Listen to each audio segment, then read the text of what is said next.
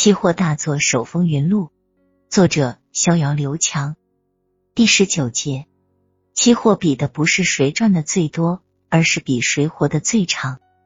一月十二日，周二，逍遥心情愉悦的来到公司，期待着今天绿豆的继续大跌。谁知一进公司，就发现公司风控部门的同事已经开始忙碌上了，电话一个接着一个。出了什么事？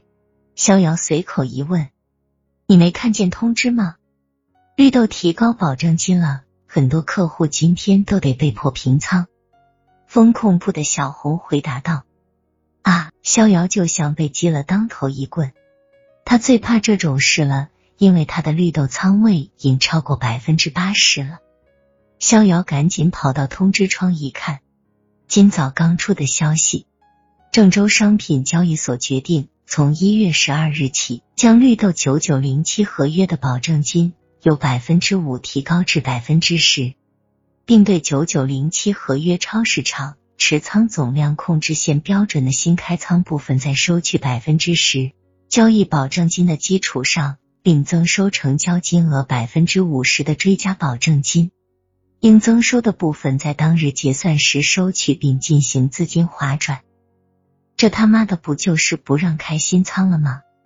空头主力正在由零三合约移仓到零五和零七合约，现在证交所突然一个通知，让空头在零七合约上的建仓成本一下子提高了好几倍，这不是明摆着拉偏价吗？逍遥气得牙根直痒痒。万幸的是，这次提高保证金的只是零七合约，他所持仓的零三合约不受影响。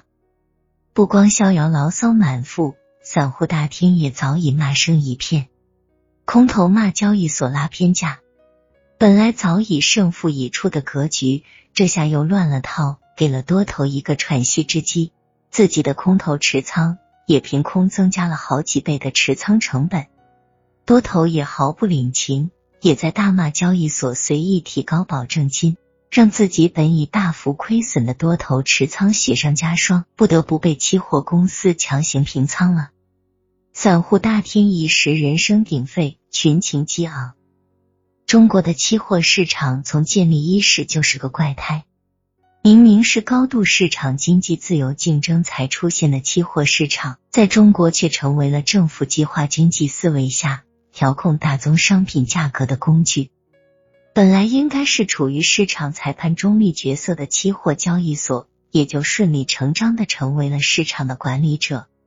管理者角色的混乱，让中国的期货市场经常出现令人啼笑皆非的事件，而受伤的也往往是手无寸铁的散户。其实，我们的管理者何尝不明白，凡是按照国际惯例运行的中国市场，大多会很成功。而凡是加上“中国特色”这四个字运行的中国市场，大多都成为了噩梦。当然，屁股决定脑袋，中国的管理者都是绝顶聪明的精英，这个道理他们不会不知道。但是，他们也是身不由己。骂归骂，但市场不会因为参与者的不满而晚开盘一分钟。九点一开盘，市场再次出乎大多数人的预料。绿豆期货丝毫没有领会领导的用心良苦，继续跳空低开，全天低开低走，收盘大跌超过了百分之一。而市场最为关注的绿豆九九零七合约，非但没有减仓，反而增仓大跌。空头的资金似乎取之不竭，管你提高几倍的保证金，我照跌不误。市场一片哗然。大多数分析师的观点是，市场下跌趋势依旧，趋势的力量战胜了行政的力量，市场依旧会继续下跌。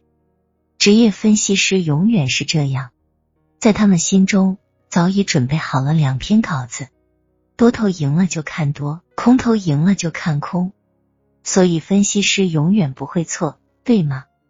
逍遥管不了那么多，他径直走向文大户的办公室。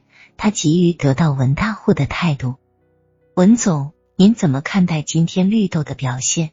逍遥开门见山。文大户似乎被逍遥的急迫语气吓了一小跳，但他转瞬就平静了下来，略带微笑的说道：“小肖啊，别激动，你还年轻，接触期货时间不长，这种交易所拉偏价的事情，在以前早已司空见惯了。我的观点是，胳膊拧不过大腿，我从不和政府作对。也就是说，你要凭空翻多？不，我今天上午把空单都平掉了，但我没有做多，原因很简单，市场趋势显示下跌。”但政府希望绿豆止跌。当市场和政府观点相反时，我选择空仓观望。期货比的不是谁赚的最多，而是比谁活得最长。方向不明时，空仓就是最好的策略。文大户的一席话让逍遥醍醐灌顶。多年以后，久战沙场的逍遥还清晰的记得当年文大户对他说的这段话：期货比的不是谁赚的最多。而是比谁活得最长。方向不明时，空仓就是最好的策略。听君一席话，胜读十年书。